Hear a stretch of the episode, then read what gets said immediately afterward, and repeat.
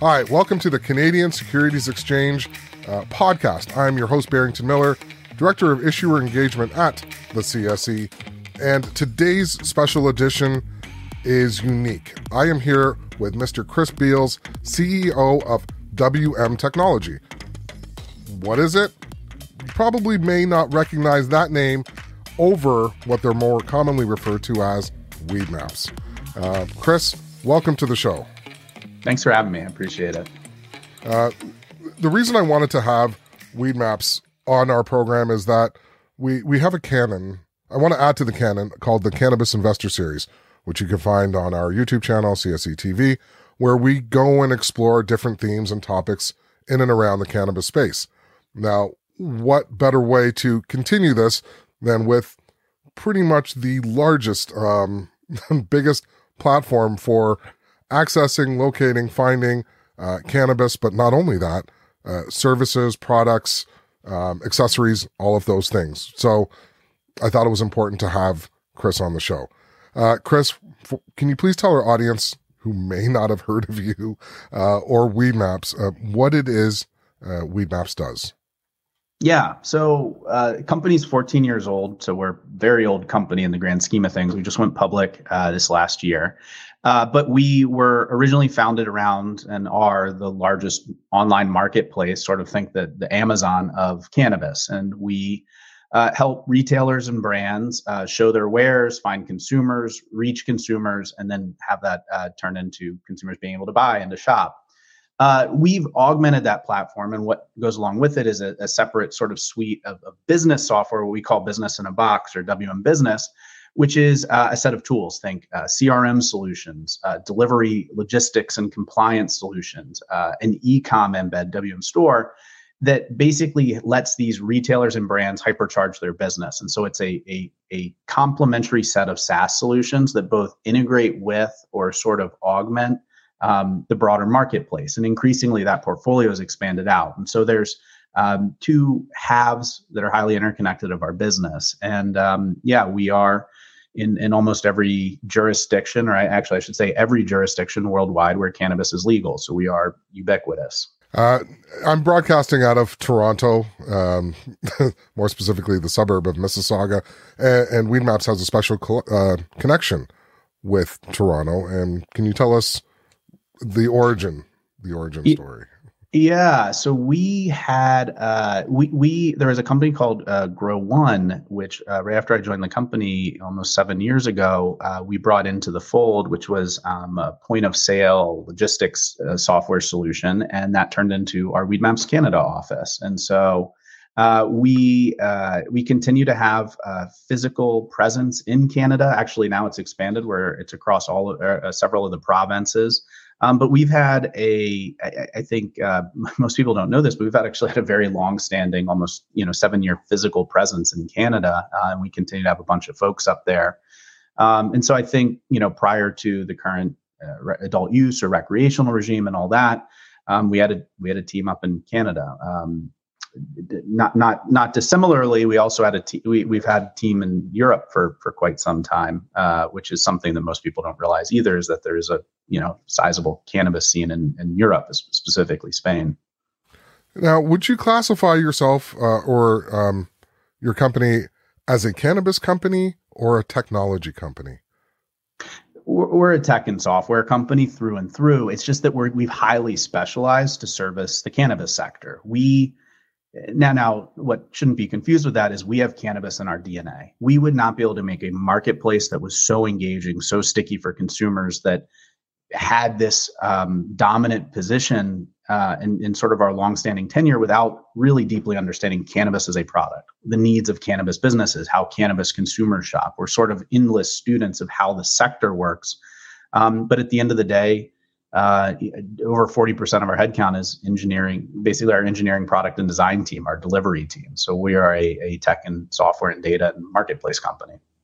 And now getting into a little bit of the data, um, are there any things that stand out to you or any surprising facts and figures that come out from all the data you're able to collect and all the data that, that Weedmaps is? And I know it's, you can find out about strains and mm-hmm. um, people's patterns and choices and habits and uh, regionalized um, flavors and tastes. But uh, is there is there anything that actually surprised you with that? Well, you know, I think one of the things that we see, and I think this goes to a big opportunity for us and an important role we need to play. But but when we've done survey work, you know, uh, roughly half of consumers can't recall a cannabis brand. Cannabis consumers cannot identify a cannabis brand, and I think that uh, we're in this interesting place where we're in the early stages of an explosion. When we look at our data, number of SKUs, number of products, number of brands, an explosion in the number of, of brands, the number of products they have, the form factors, the types of consumption. And, and there's a, a pretty universal constant, which is the brands are having trouble figuring out what consumers they need to target, figuring out what traits they need to highlight to get people to have an affinity for that brand. And we have you know at this point 14 years of first party transactional marketplace data of who's shopping for what what they're shopping for. If they like this product where's this other product that they like? And i think that that's really critical and we're increasingly leveraging that into personalization and sort of dynamic flows within surfaces to help you not just find any cannabis product but the particular one that you're looking for that you're likely to buy and maybe you've never even heard of or seen before. But i think that's the thing that was most shocking to me in the data in this phase of this just explosion of brands and products. And frankly, I think we're still in the early part of the up curve of that that increase. You know, what other consumer good industry can you point to where basically half the people, this isn't saying they have a favorite brand, they can't name a brand. Uh, and so that's a huge opportunity for us. And I think it's uh, uh, something that the cannabis operators need to be mindful of. Now, I guess I guess your company is sort of borderless. Like you can cover the the United States. If I'm in New York and I'm I'm looking for cannabis, I, pull it up, I can find it. Go to California, I can find it. Go to uh, yeah. Jersey or Oregon or wherever. Um, so the I guess I guess where I'm asking where I'm getting with the question I'm getting to is when it comes to the the legal the legalization question, uh, does it really affect you or will it affect your company? Yeah, well, so the interesting thing is, I, I take it as the highest praise to hear when people go, well, Weedmaps is is ubiquitous or they're borderless, because that means that we're taking a bunch of really complex regs and making it invisible to the consumer, making it invisible to the business. There are a number of large operators that operate across different states, and the fact that they can use different parts of our business in a box solution or the marketplace and it compliantly works everywhere is reflective of um, a bunch of hard work and, and frankly, that 14 year history I mentioned. So, for instance, there are specific age gates or disclaimers if you want to take something on the simple end of the spectrum that are sometimes even city specific. Uh, you know, a number of jurisdictions require, and we offer software for this real time GPS tracking of the order to the consumer, certain retention of, of logs, ID scans, that sort of thing. Um, and so, you know, I think that's the important thing to understand is what makes us ubiquitous or sort of everywhere uh, is doing a bunch of the hard legwork so that these businesses can just use the software, these consumers can just use the software, and it's compliant.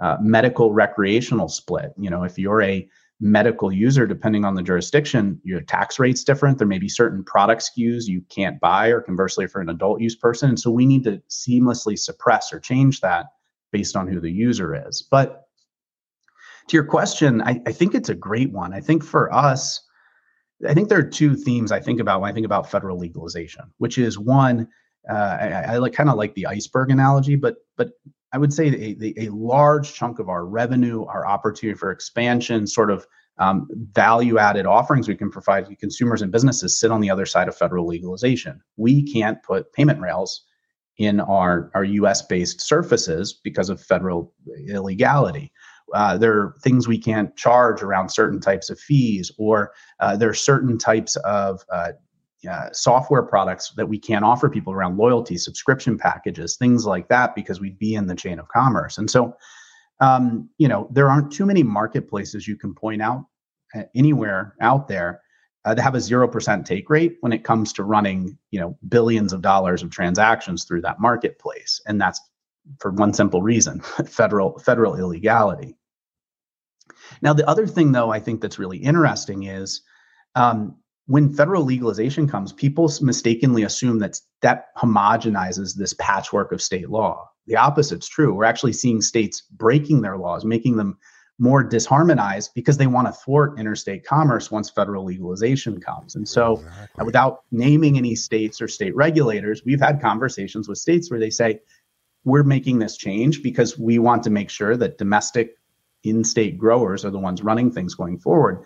Uh, and if you know, for students of history, if you look at things like internet uh, internet wine or interstate wine sales, that took decades to sort out, and that was with there not being winners and losers uh, for a lot of states in terms of wine. You know, there is not great wine that's produced in Michigan, whereas every state right now is a vertically integrated supply chain that they're very desirous of protecting. And so I think it will be decades until we see that. That being said, the great thing about being a tech platform is we're agnostic.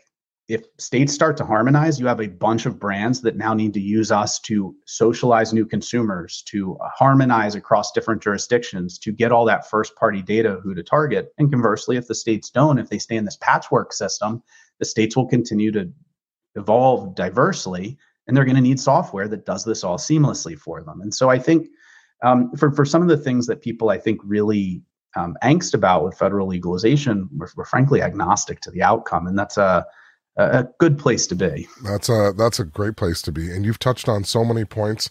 And I, I was sitting here nodding, and you know I want to give you the thumbs up because, uh, you know, from what we've learned and what we've seen, there, there isn't a huge rush um, for these for these operators to necessarily break down the borders um, yeah. because their whole premise and their whole platform has been based on each regional state. And, hmm. you know, if you're making hay while the sun is shining, why would you want to change that? An interesting thought exercise is this: if if and I and I've, I've walked people through this before. If federal legalization came tomorrow, just full full, you know, you can move product wherever you want. I, just you know, and we have voluminous summaries of the labeling, the packaging, you know, all these because we have to build it into the software. I said, look, just run your eyes down this table of the packaging, the type of product requirements, the dosing requirements, the testing requirements. There is not one single product in one single state that could be sold in any other state and be compliant with this range of regulations if federal legalization happened tomorrow. I don't think that's a, a tenable forever state. I think that's inefficient and something would need to change, but I mean, wow, it's taken us this long to eke out this level of legalization. And now we're talking about getting states to harmonize lab testing rules to allow import of cannabis products that they rely on for jobs and tax generation within that state. Uh, good luck with that. Um, I I think the the easier path would be um, would be sectors.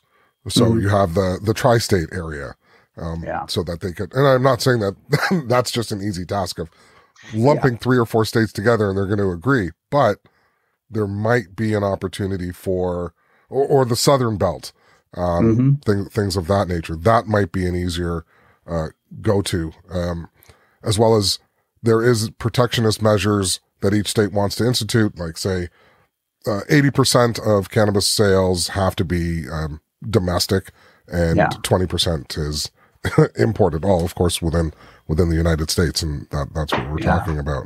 Um, uh, I mean, even things like all these states have their own track and trace systems, and we have some really. Yeah. Uh, we acquired a solution called CannCurrent, which is effectively a, this kind of power SaaS tool for integrations and connectors. Even if you wanted to move those batches across state lines, automating how the Metrc or the the Forian kind of track and trace systems update for those different jurisdictions, because again, this good is regulated more stringently than opioids right now these are some really hard software problems and those are the type of software problems where i kind of rub my hands together and say that's where we come in. So um, yeah it's it's it'll be interesting to see it play out. I'm i'm i'm incredibly excited for federal legalization although i don't think it's coming soon. My my over under is seven. You, you you're not that far from me. I i tend to tell people five or six because uh, I don't want to say something sort of outlandish. But yeah, I think I think it tends to be five or six. We've been pretty consistent with that. We have a large policy uh, government relations team uh, helps power the software and everything else. But I think one of the funny things is a lot of times when the media goes and asks sort of pundits for when is legalization coming, they, they usually ask someone who is a lobbyist who's getting paid to bring legalization, and they wouldn't be a good lobbyist if they said, well, that's a long ways off because it would make the fundraising a lot harder. Uh, we're gonna we're gonna shift, uh, I guess, locales a little mm-hmm. bit and move away from North America and let's let's talk a little bit about Europe because you know quite frankly there was we don't know a lot about what's what's going on in Europe but I'm sure you yeah. have a, a much keener insight. How mm-hmm. is business in Europe? So Europe's interesting because I think there is uh, there are a number of jurisdictions that have medical programs that are operating but maybe stunted or CBD programs. I think often you know Germany is pointed to because it has a, a medical system and that's the source of a lot of the export for the Canadian LPs where they have operations. Um, Spain, look, the I would say you know people often associate Amsterdam and the Netherlands with uh, you know, cannabis because of this sort of um, I'd say it's kind of a, a, gray market, kind of safe harbor type approach to allowing cannabis consumption in certain areas, but that's not the same as legalization. Spain has probably had the most robust and continues to have the most robust sort of um, semi legalization regime where they have these what are called social clubs that are in a number of cities and it, it operates under sort of the different provinces doing a safe harbor. But these are I, I think, frankly, I've pointed to this for the U.S. The model for what consumption lounges could and should probably look like. Um, you know, the big the big news is Germany. You know, um, with the new um, coalition government talking about having recreational or adult use legalization. It was uh, under uh, under uh, sort of when when uh, when Chancellor Merkel was was sort of leading things, I think the feeling within the government there was that Germany would like to find a way to have more domestic production if they were going to grow and and sort of augment this industry. And I'm not sure, uh, and I don't have you know up up to date intel on this, but I, I think that's one of the big question marks is if Germany were to go to adult use legalization, recreational legalization along with that, because right now most medical cannabis is sold through pharmacies, would it shift to domestic production and domestic dispensary type retailers that are spread throughout the country? I think it, it it, stands to reason that that would be their position or could be their position. And how does that play out? Um, you know, Chris, I, I really, I, I, lo- I love this type of stuff and I, I love finding, finding out, uh, uh, things that we didn't know. And I usually ask the questions that we get from a stock exchange um, now, I, I, guess I want to look towards uh, the future of Weedmaps and and if I'm a would be investor, soon to be investor, shareholder, all of those yeah. things, uh, what does the future hold, in your opinion, for Weedmaps and the direction in the next 6, 12, 18 months? To put it succinctly, uh, we've never been in a stronger position. Uh, we've we've effectively been a profitable company for our entire history. I think being bootstrapped forced us to be fiscally prudent and responsible. Uh, my personal philosophy is that we should be, you know, investing in the types of endeavors that deepen our moats, broaden uh, sort of our reach and value proposition, and, and can can show ROI. So how do we generate long term value? And I think one of the things we've consistently been very good at is uh, not not to sort of throw around Wayne Gretzky quotes, but is kind of skating to where the puck is going, sort of seeing where the industry is going and making sure that our feature set and what we're doing is servicing sort of what the future state of the cannabis industry looks like, not just sort of reactively looking at what's here. But look, uh, you have the largest marketplace for cannabis. Um, you know, monthly cannabis consumers represent about 12 to 13 percent. I'll use the U.S. number of the U.S. population. Over 94 percent, or roughly 94 percent of our monthly active users fall in that bucket. So we've down segmented to those folks.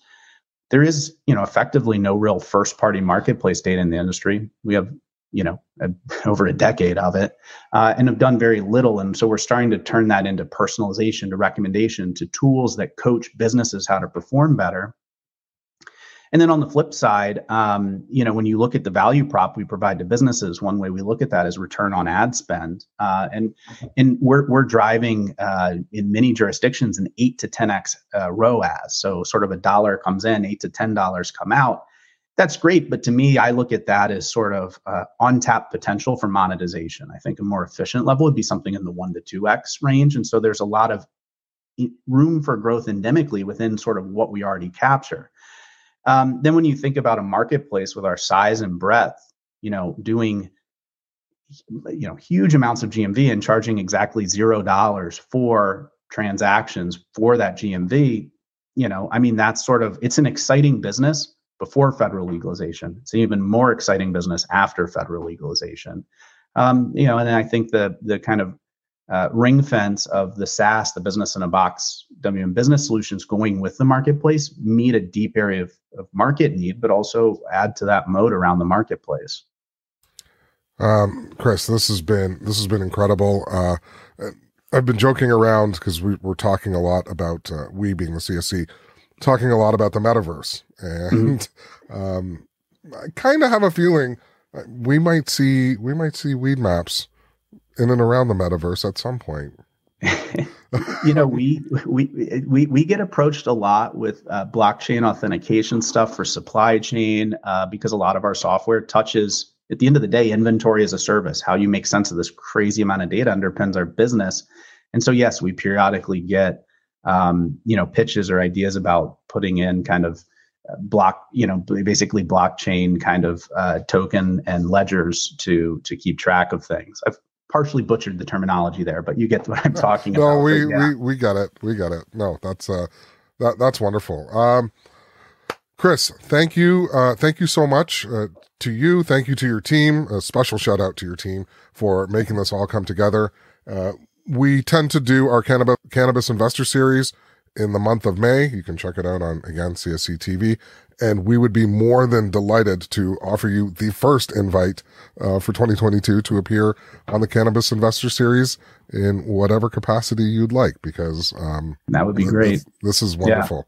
Yeah. Uh, for our audience and our listeners, uh, if you like this and um, want to hear more, check us out www.thecse.com as well as on YouTube, Instagram, Facebook, and LinkedIn. I've been your host, Barrington Miller with the Canadian Securities Exchange. Today I was interviewing Chris Beals, CEO of WM Technology.